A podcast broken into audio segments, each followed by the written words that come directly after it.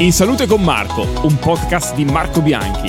Un viaggio nel corpo umano a trecentosessanta gradi, tra scienza e alimentazione. Episodio quarantuno, primo soccorso, la prevenzione di incidenti pediatrici. Benvenuti alla nuova puntata di In Salute con Marco. Oggi questo podcast si occupa di bambini, ma non ho un pediatra con me. No. Ho il mio amico Mirko Damasco, che è presidente di Salvagente Italia. Esatto. Noi ci siamo già visti in diverse occasioni di divulgazione, di, insomma, con tante mamme e tanti papà. E oggi, insomma, ti ho voluto perché, insomma, è un argomento sempre molto importante da sapere, da trattare, da saper gestire. E intanto però passo indietro, di cosa si occupa Salvagente Italia? Eh, allora è complesso, ma eh... lo rendiamo facile. Salvagente è un'associazione, una no profit, che si occupa fondamentalmente di due cose. Da una parte facciamo formazione, quindi insegniamo a tutti. In realtà, cioè, la nostra formazione è vista a appannaggio dei genitori, ma in realtà è per tutti. Certo. Perché poi se tu sei in un bar, non hai figli e un bambino ha bisogno, esatto, di te, devi, devi saperlo fare. Però diciamo, ci occupiamo di formazione, quindi insegnare alle persone come intervenire se un bambino sta male in generale, eh, o come prevenire gli incidenti, che è un tema mh, devastantemente importante. Dall'altra parte facciamo progetti, sosteniamo progetti che non c'entrano niente con uh, la formazione, che però c'entrano con bambini in difficoltà. Quindi non so, doniamo dei fibrillatori alle scuole, diamo da mangiare a famiglie che non arrivano a fine mese. Abbiamo tre progetti in Uganda sull'istruzione, fondamentalmente, cioè li finanziamo, non sono certo, nostri, certo. ma li finanziamo, insomma cerchiamo di fare un po' di bene, ecco, così. E beh, direi che ci riuscite bene. Insomma. Intanto complimenti. Grazie. E davvero sono tanto contento di averti qua. Grazie. E, allora, col sorriso sulle labbra, eh, insomma, cerchiamo comunque di raccontare questa cosa che comunque molto, insomma, prende molto i genitori, eh, attenzione. Eh, intanto, come funzionano i corsi che organizzate? Perché io, insomma, ho partecipato anche, sono stato fruitore, ma allo stesso tempo ho visto docente. Sale, anche docente, è vero, e ho visto però sale strapiene di tutti questi genitori con gli occhi che appunto vi guardano durante il corso. Sembrate un po' degli alieni quando arrivano sul palco, insomma, nella sala con manichini, non manichini, quando si parla, eh, corrente, acqua bollente, pezzetti di cibo tagliati in un certo modo, in altri. Vai, hai il via libera. Allora, i corsi noi li svolgiamo in un modo particolare. Intanto Faccio... dove li troviamo, scusami, i corsi? Sul sito. Ok, sì. Quindi il sito di Salvagente, Salvagente Italia punto org. Perfetto, ci ritroviamo tutti i nostri sì, corsi. Sì, qua ci sono i social, ovviamente. Sì, sì, sì, sì, il però... sito è il contenitore più completo. Perfetto. Allora, i corsi noi li cerchiamo di farli in un modo particolare, nel senso, fa- facendo un passo indietro, noi siamo un'associazione scientifica, certo. Il nostro head, diciamo, è supremo, è un pedia- una pediatra e, e quindi ci teniamo molto a mh, che i genitori sappiano, perché oggi non è facile, tu, tu lo sai, cioè noi siamo pieni di messaggi, sì, sì. mail che ci dicono ma sento cose diverse da persone diverse, quindi noi ci teniamo al fatto che noi semplicemente, che non è semplice per niente, facciamo da amplificatore alle linee guida scientifica, certo, certo. Su, sui vari temi che affrontiamo. Però i nostri corsi si chiamano di primo soccorso, ma in realtà ci tengo a sottolineare che il primo soccorso è una conseguenza. Il, la, la prima, diciamo, manco deve arrivare il primo soccorso fondamentalmente. Esatto, perché i nostri corsi, quello che noi vorremmo passare come messaggio è che sono corsi culturali, perché noi oggi mh, abbiamo un problema, abbiamo tantissimi bambini che si fanno male, i genitori sono tutti tutti tutti spaventati dal soffocamento, sì. Cioè il cento per cento del genitore che viene davanti a noi, come hai visto tu anche in teatro, vuole sapere il soffocamento. Questo perché purtroppo muoiono ancora bambini soffocati, ma anche perché se ne parla male, cioè sembra che l'unico problema, certo, per i bambini sia il soffocamento. Adesso lo dico davanti a te, i bambini mangiano da duemila anni e fortunatamente quelli che hanno un problema sono pochi. In realtà c'è tutto un altro mondo da, da vedere, come hai detto tu, c'è, non so, le ustioni per esempio, che sono un incidente in altissima ascesa in Italia, bambini che si rovesciano addosso mobili piuttosto che cadono dalla finestra. Faccio solo questo paragone. In Italia più o meno soffocano quindici bambini all'anno, che comunque devono diventare zero, sia chiaro, certo, ma ne cadono due al mese da una finestra. Quindi... Sì. Quindi forse forse il problema non è solo il soffocamento. Quindi quello che noi cerchiamo di fare nei nostri corsi è dare un'impronta culturale diversa a un genitore. Cioè quello che noi vogliamo è che il genitore esca dalla sala e dica: ma non immaginavo che ci, certo. ci fosse dietro tutta sta roba, oppure come ho fatto a non pensarci prima di venire a, fa- a formarmi, perché il messaggio che deve passare è questo, che essere genitore è bello e tutto, però è una grande responsabilità, e quindi formarsi deve essere una responsabilità di ogni genitore. Beh, ma secondo me la formazione poi fa parte un po' anche dell'aspetto culturale in generale della persona, nel senso che certo. eh, dovresti, insomma, crescendo avere questa sorta di anche voglia forse di sapere di più per dare di più, perché poi comunque quando, quando ti informi, diventi il neogenitore, inizi veramente a documentarti su cosa deve mangiare, su quanti centigrammi prende il bambino e, e cresce di millimetro a millimetro, ti, pre- ti spaventi se non cresce, se non cambi tutina, chiami il pediatra mille volte al giorno, sì. e poi per l'appunto magari non ti poni altre domande. Eh, questo è un mistero, cioè appunto sì, abbiamo cose parecchio. Di cui ci occupiamo magari fin troppo meno anche importanti, sì, ma anche fin troppo, poi, poi dopo il soffocamento è... oppure la risposta che ci sentiamo dire tantissime volte è beh ma una mamma lo sa. eh. Noi dobbiamo puntare su questo, che sicuramente la mamma sa tante cose, ma non è che quando tu partorisci, no. e vale anche il papà chiaramente, e ti, ti, ti non so, certo. dall'alto ti mandano le informazioni che ti servono, devi cercarle. Un update però. In generale, esatto. che no, non funziona così, non purtroppo. Funziona così. E oggi ti sei portato un po' quelli, quelli che sono i protagonisti delle tue, dei, tue, dei tuoi corsi, quindi? Sì, sì, sì. Io direi che già ci puoi far vedere qualcosa, così ah, almeno... Allora, disostruzione pediatrica, giusto così diamo due informazioni, ovviamente facendo la premessa che bisogna fare un corso, bisogna provare, certo. eccetera, ma così a- aiutiamo ad avere un po' di informazioni. Voi, su, eh, voi il corso lo organizzate con questi manichini? Sì, è sì. vero. Poi ci sono quelli per la rianimazione che ovviamente sono okay. un po' più sofisticati. Ok. Perché, sì, sì. Quindi, però appunto sulla disostruzione il problema è che abbiamo detto non è l'emergenza assoluta eh, di cui dobbiamo occuparci, eh, no? certo. perché tu hai anche assistito, noi parliamo per esempio anche di morte in culla, sì, sì. se vogliamo fare un altro paragone, sempre quindici sono i bambini che muoiono soffocati, duecento centocinquanta stimati sono i bambini all'anno che muoiono per morte in culla. Quindi, e perché questo? Perché i genitori, pur sapendo le regole, fanno fatica a seguirle, perché non capiscono perché è così importante seguire. Quindi insomma c'è un mondo certo. veramente. Però il tema sull'ostruzione delle vere è che se il bambino soffoca, pochi o tanti che siano, perché possono essere anche due all'anno, ma se lì c'è mio figlio, ma certo. eh, mio figlio, è che purtroppo è l'unica emergenza insieme all'arresto cardiaco, ma questa ancora di più, in cui non ho tempo di aspettare nessuno, perché un bambino che soffoca ha più o meno un minuto e mezzo di vita. Quindi o in un minuto e mezzo io riesco a risolvere quel problema, o purtroppo il bambino andrà verso l'arresto cardiaco e verso insomma altre cose spiacevoli. Quindi è chiaro che in un minuto e mezzo, questo magari è un messaggio che possiamo lanciare, certo. perché è uno di quei messaggi che io personalmente lancio sempre, cioè purtroppo questa cosa fa paura, ma come ho detto, cioè noi dobbiamo sfruttare questa paura in maniera positiva, non dobbiamo essere terrorizzati, no, certo. dobbiamo sfruttare la paura che ci fa agire, semplicemente. Quindi un minuto e mezzo vuol dire solo una cosa, che l'unica possibilità di salvare quel bambino è che chi è lì in quel momento sappia cosa fare. Quindi il, il messaggio forte, potente che possiamo lanciare a tutti è che i genitori devono lavorare per costruire intorno ai propri figli una rete di protezione. Vuol dire loro devono essere sicuri che nelle ventiquattro ore, ovunque siano i loro figli, abbiano di fianco qualcuno che sa fare quelle manovre, perché novanta secondi sono novanta secondi. Quindi papà, mamma, genitore, chiunque, eh, insegnanti. Questa è una nostra lotta antica che non ha ancora visto vittoria. Cioè in Italia chi lavora con i bambini, non solo gli insegnanti, tutti, non, eh, è, cioè, obbligato a... non è obbligato a sapere le manovre. Non dico il primo soccorso, cioè cosa fai se il bambino no, no, picchia no. la testa, ok? Ma le manovre di disostruzione. Niente. Quindi insomma il concetto è tu non puoi, per cui domani tu devi andare all'asilo, a scuola, eh, e dire ma qui avete mai fatto i corsi di disostruzione? Se la risposta è no, eh, bisogna agire, bisogna organizzare certo. un corso, perché quel bambino lì mangia tutti i giorni, eh, certo. e così babysitter, no? Se tu pensi quante persone affidano un bambino a una babysitter in Italia e quante persone chiedono a questa babysitter va bene, quanto costi, che esperienza hai, o a questo babysitter, perché ci sono anche molti uomini che fanno questo lavoro, e ma un corso di primo soccorso l'hai fatto? Cioè tu dai la merenda minimo a mio figlio tutti i giorni, un corso di primo soccorso l'hai fatto? Nessuno lo chiede, no? Eppure tutti i genitori morirebbero per i propri figli, eh, ma non ci viene in mente, non so come dire, è culturale la faccenda, cioè non siamo abituati a, a pensarlo. Incredibile. Salvagente fa un po' di queste cose, poi ti dico una cosa se me lo permetti, tutto. Su una battaglia culturale sì, sì. che è fondamentale, ospedali aperti, dico solo il titolo poi ne parliamo, e, e quindi niente, per cui è importante sapere intervenire, per cui molto in breve, il bambino sta mangiando, qualcosa va nel tubo sbagliato, quindi in trachea, me ne accorgo perché il bambino tendenzialmente inizia a tossire.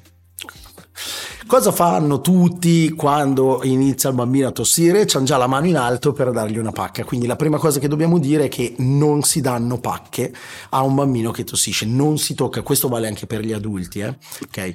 Come battuta noi diciamo che diamo sempre la libertà sulle suocere, però per... non si danno le pacche. Eh, perché? Perché se il bambino sta tossendo, questo vuol dire che sta respirando, quindi non c'è un'emergenza in corso e soprattutto la tosse è il mezzo di disostruzione più efficace che noi abbiamo. E, e poi le pacche potrebbero complicare la faccenda, perché se, se quel pezzo, la mia pacca lo, di cibo eh, o oggetti, perché soffocano anche con gli oggetti chiaramente, lo sposta, eh, poi vado a, vado a rischiare completamente. Altro che... sto fermo, e se semplicemente sto fermo, novantanove per cento dei casi la cosa si risolve. Invece io intervengo quando il bambino non tossisce più, non emette più suoni, diventa scuro e lì non sta più respirando. Quindi semplicemente, però bisogna imparare. Bambino zero un anno, lo prendo, chiaramente chiamo aiuto se posso, certo. Vuol dire se siamo in due, tre, uno, l'ambulanza la chiama, ok? Prendo il bambino per la mandibola, lo metto a cavalcioni, lo metto bene vicino a me, mi inginocchio o mi siedo, adesso io sto fermo per esigenze, e su una gamba, sarebbe meglio quell'altra ma per farla vedere meglio faccio così, appoggio il bambino testa in giù, sedere in su e do cinque belle pacche tra le scapole. Una, due, tre, quattro. Okay. Pacche non devastanti perché certo. Il bambino è piccolo, ma neanche massaggini, ok? Quindi cinque pacche.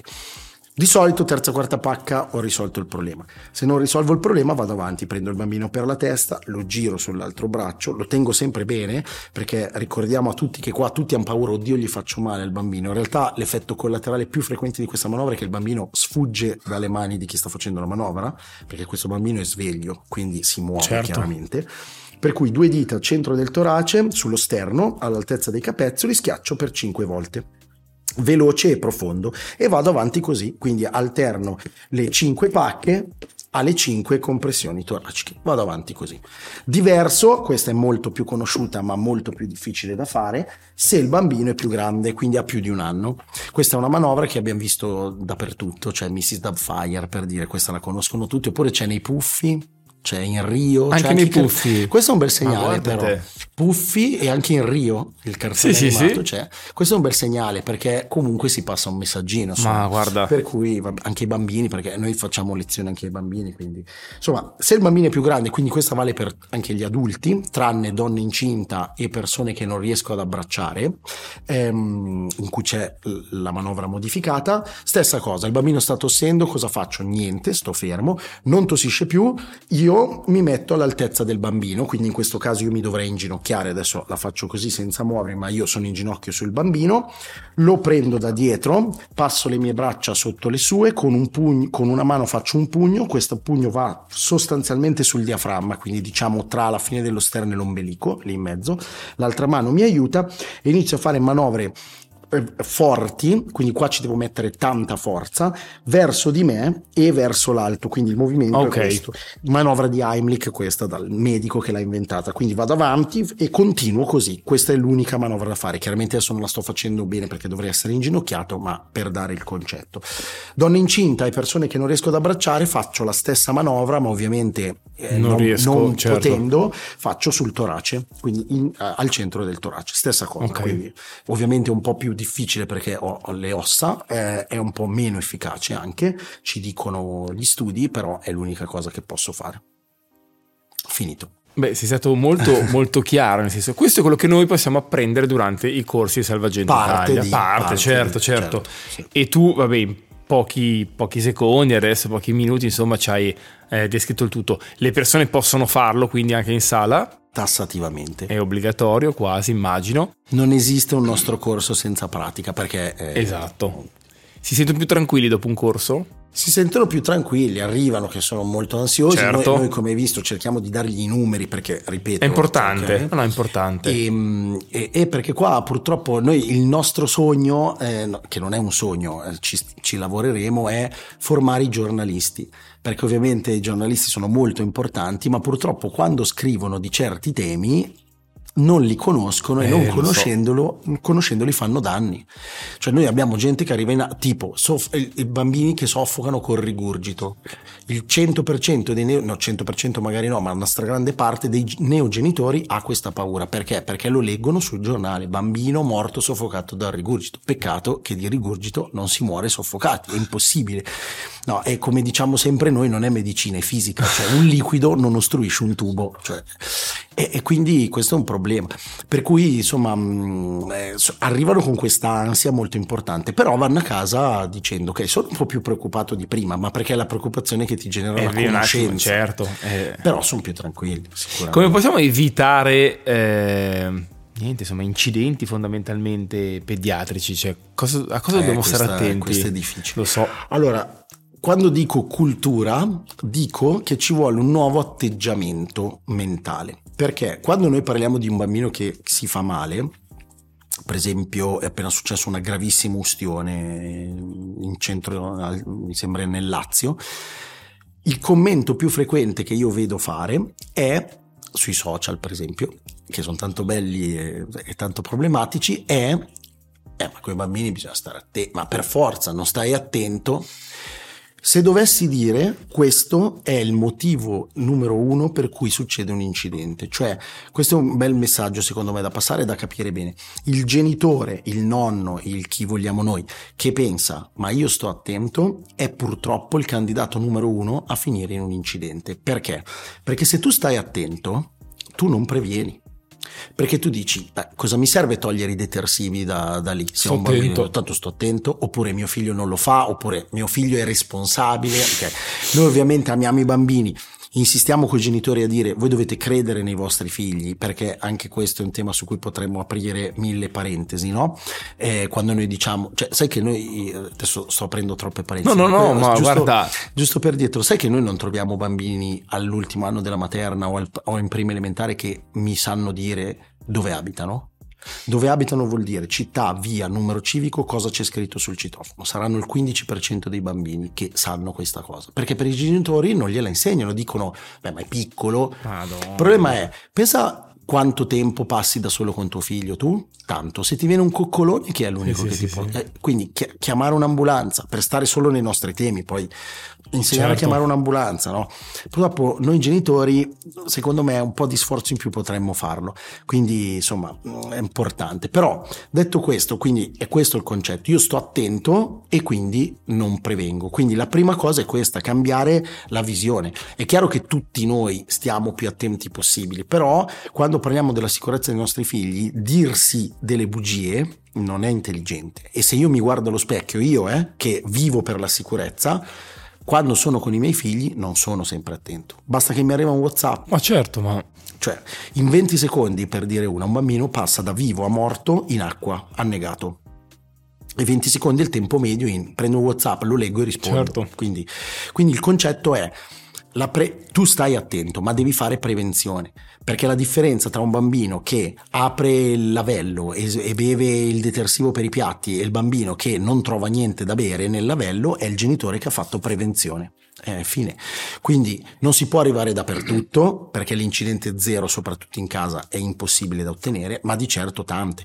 Te le cito solo, sì, quelli, sì. quelli che sono ai primi posti delle classifiche oggi in Italia: le ustioni, Uh, i, le intossicazioni. E qua il messaggio da dare è non travasate, perché la stragrande parte dell'intossicazione viene per travaso. Cioè io ho un liquido pericoloso, lo metto in una bottiglietta d'acqua per risparmiare spazio, e poi quando chiamo l'ambulanza dico ma come ha fatto, era viola, non ha visto che era viola, non l'ha visto, perché tuo figlio riconosce il contenitore, non il contenuto. Se tu gli insegni che da lì può bere, lui beve, poverino, cioè, certo. Poi mobili, c'è un'ascesa incredibile nei dati di bambini che si tirano addosso mobili, quindi magari verificare bene, soprattutto le televisioni, ma verificare bene che ancorateli, sistemateli, esatto. Adesso adeguato, anche insomma. I produttori di mobili, prima frase che mettono è ancorare bene il mobile al muro, perché hanno avuto incidenti certo. importanti, eh, e le cadute dalle finestre, come ho detto, due al mese. Anche qua la preghiera che facciamo è: se uno non abita al piano terra deve fare un'analisi delle finestre, perché i bambini cadono dalle finestre. Come cadono? Si arrampicano sulle cosiddette false scale, quindi su degli oggetti, divani, letti, sedie, certo, che o trovano già sotto la finestra o che portano, e che gli consentono, questi oggetti, di arrivare alla finestra. E il genitore è in casa, eh? Cioè non è che è al bar a fare l'aperitivo, è in casa, ma non si accorge assolutamente di niente. Quindi più che fare un elenco su questo lo previeni così, è proprio un atteggiamento mentale, è questo, cioè la prevenzione si impara, è questo quando dicono il genitore lo sa, no, la impari la prevenzione, è proprio un atteggiamento mentale nuovo. Che bravo che sei, cioè, eh, vabbè, si vede che lo fai per lavoro, quindi un presidente va in giro anche a, a, insomma, ci metti sì, la faccia, no, ci metti le braccia, ci metti... sì, sì. Che ah. grande, bello, bello, bello. Senti, oh, eh, no, intanto devi dirmi ancora una cosa, oltre alle mie domande. Tu no, gli ospedali tengo... aperti, eh, che cosa ne, vuol dire? Ne approfittiamo, sì, certo, questa è molto conosciuta come battaglia, perché una delle cose, quando mi hai chiesto cosa fa Salvagente, sì? Salvagente si occupa anche di battaglie a cui nessuno pensa, tipo quella di rendere obbligatorio l'insegnamento del primo soccorso agli insegnanti, sì, oppure un'altra battaglia, questa l'abbiamo persa clamorosamente, è l'unica che abbiamo perso clamorosamente ma non demordiamo, è rendere obbligatori i seggiolini nei taxi. Ah. I taxisti sono gli unici che per legge possono portare vero, un bambino senza... Se, cioè, è una roba folle completamente, cioè, e quindi va bene. Abbiamo lottato per gli ospedali aperti, vuol dire che col Covid tutti gli ospedali hanno chiuso le visite ai parenti, e quindi noi abbiamo avuto una se- migliaia e migliaia di persone che non hanno visto morire genitori, figli, ok, papà o anche genitori in generale. Abbiamo avuto anche molte coppie omogenitoriali che non hanno visto la nascita del proprio figlio, perché il, l'altro genitore, quello che non partoriva, era fuori a aspettare il tampone piuttosto che... Quindi vabbè, nella prima ondata noi ci occupiamo di ospedali di terapie intensive aperte in realtà, quindi luoghi che devono essere aperti acca ventiquattro da tantissimo tempo. Vabbè, insomma, passata la prima ondata in cui comprensibilmente, cioè non si capiva certo, niente, panico, non c'erano le mascherine neanche per i medici, tutto bene, poi abbiamo iniziato a protestare, a dire no, ma voi non è possibile, cioè non potete, perché questo vorrei sottolineare, parlo poco eh, perché sennò questo è un argomento che mi appassiona, che la nostra non è una battaglia etica, religiosa o altro, è una battaglia scientifica, nel senso che tu in tutti gli studi scientifici trovi scritto che l'amore è parte della terapia, la relazione col familiare è parte della terapia. Quindi se è parte della terapia, il concetto è molto semplice: tu non smetti di fare le flebo o idratare un paziente, tu non smetti di fargli avere accanto i propri certo, affetti, punto. E, e invece tantissimi ospedali, ma noi abbiamo storie tragiche, cioè abbiamo storie di donne con una, una morte intrauterina all'ottavo o nono mese, con il compagno o la compagna nel parcheggio dell'ospedale, perché mentre eh, la donna partoriva e affrontava tutto sto disastro da sola, cioè cose in, o papà eh, co, che non venivano fatti entrare col figlio ricoverato, solo la mamma dentro, cioè mh, cose assurde. Quindi abbiamo fatto scioperi della fame, ho fatto, fatto ventuno giorni di scioperi della fame. Vabbè, questo ha prodotto che finalmente il governo ci ha ascoltati ed è nata una legge. Quindi quello, anche questo è un, è un messaggio che è importante secondo me passare, il fatto che c'è una legge, c'è una legge e la, la, la rivoluzione della legge, che la legge dice che il direttore sanitario di qualunque ospedale, erre esse a, sala parto, quello che vuoi tu, non può mai vietare totalmente le visite, può applicare politiche più o meno restrittive a seconda del quadro epidemiologico eccetera eccetera, ma non può vietare le visite anche se il paziente ricoverato è un Covid positivo, per dire. E questa cosa molti non la sanno e quindi accettano che gli dicano no, tu vai a casa, e quindi è importante. Grazie, insomma, per averla detta, non la sapevo neanche io, eh. quindi eh no perché perché non si sa, perché quindi farla sapere secondo me è molto importante. Grazie, prego. Non altro che che bello. Beh, allora insomma le battaglie servono, quindi ogni tanto servono, sì, eh, sì, direi di sì. Serve. Senti, ma tutti possono lavorare con voi?